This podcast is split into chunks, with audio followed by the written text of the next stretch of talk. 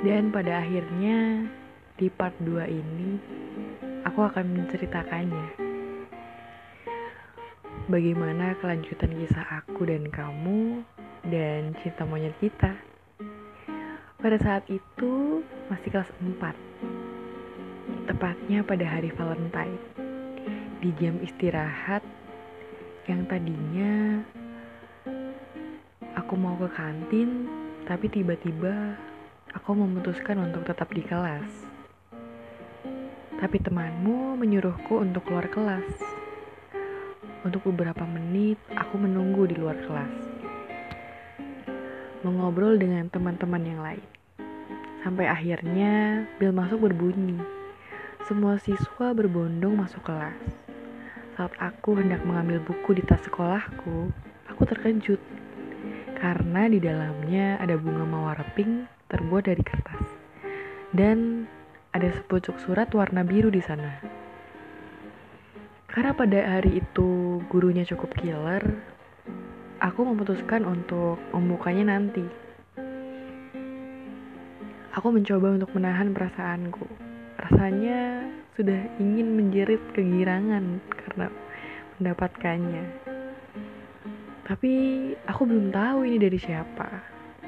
Kalau itu tahu, kalau aku tahu, aku sudah pasti sangat gembira kalau itu kamu. Sepulang sekolah, aku buru-buru masuk kamar. Aku buka tas sekolahku dan aku buka suratnya. Tapi sayangnya, aku tidak ingat apa yang dia tulis di surat itu. Aku hanya ingat warna suratnya, warna biru, dan bunga pink yang dia beri untukku. Yang jelas, aku tidak bisa melupakan itu. Hari besoknya di sekolah, pagi-pagi sekali, dia datang menghampiriku dan bilang, "Senang gak dengan bunganya?" sudah baca juga suratnya. Ini ada satu lagi hadiah untuk kamu, dan kamu harus menjaganya untukku. Dia memberiku gantungan kunci pemain sepak bola dan gantungan kunci bola basket. Kalau tidak salah, dia salah satu karakter pemain bola di AC Milan. Aku senang dan rasanya aku memang benar-benar memiliki seseorang Padahal baru kelas 4 SD. Kebahagiaan itu sebatas sampai kelas 4 SD.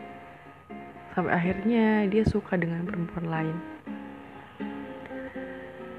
Sejak saat itu, aku menjadi benci dengannya. Aku rusak gantungan kunci yang dia beri, tapi hanya satu. Hanya yang bola basket. Aku begitu emosi waktu itu. Aku tidak terima Sampai waktu kelas 5, aku dan dia beda kelas. Tidak banyak yang aku pedulikan saat itu. Tapi saat kena kelas 6, aku dan dia benar-benar menjadi pesaing untuk mendapat nilai yang tinggi. Kita satu, kita satu kelas lagi. Jujur, sebenarnya aku masih ada perasaan, tapi rasa benciku tetap paling berkuasa.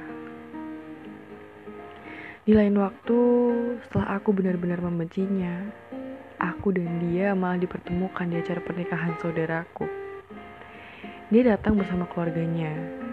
Aku juga. Tiba-tiba, mamahnya memintaku untuk berfoto dengannya. Kata mamahnya, foto itu akan dicetak dan dipajang di rumahnya. Sebenarnya aku ingin menolak, tapi pada akhirnya aku berfoto dengannya. Aku lulus dan kita beda sekolah. Kita tidak pernah berkomunikasi lagi. Tapi entah ini takdir atau bagaimana. Aku juga aku juga tidak mengerti. Kita saling bertemu lagi di bimbel. Di semenjak itulah kita saling berkomunikasi lagi. Saling bertukar tukar kabar dan melanjutkan kisah yang belum terselesaikan. Mungkin. Sempat aku tanyakan juga, waktu dulu kita pernah foto berdua. Aku bertanya, apa benar foto itu benar-benar dicetak? Dan dia bilang, iya, aku tidak begitu saja percaya. Aku minta bukti, tapi dia bilang malu karena katanya dia jelek waktu itu. Tapi memang, kisah kita saat itu hanya sebentar. Dari awal aku tahu dia memang playboy. Bodohnya aku selalu mau lagi dengannya. Mungkin karena cinta pertama, yang kata orang susah untuk dilupakan. Dan kembali lagi terjadi, dia meninggalkanku begitu saja karena orang lain. Semenjak saat itu juga, aku menghapus semua yang pernah ada, menghapus semua tentang dia, dan semua kenangan. Semua kenangan yang pernah kita alami bersama.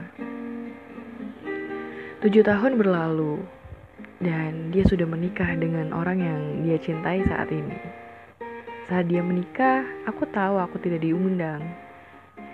Aku tidak kecewa sama sekali, karena memang kita sudah lama hilang komunikasi. Rasanya juga sudah hilang dan biasa saja. Sampai suatu hari, aku harus ke Polres mengurus berkas. Aku menunggu antrian. Tapi ketika giliranku, ada yang sedikit berbeda.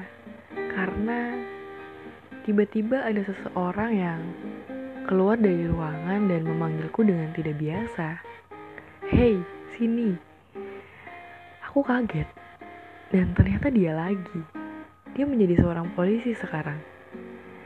Aku duduk di sampingnya. Dia meminta tanganku karena dia membutuhkan sidik jariku.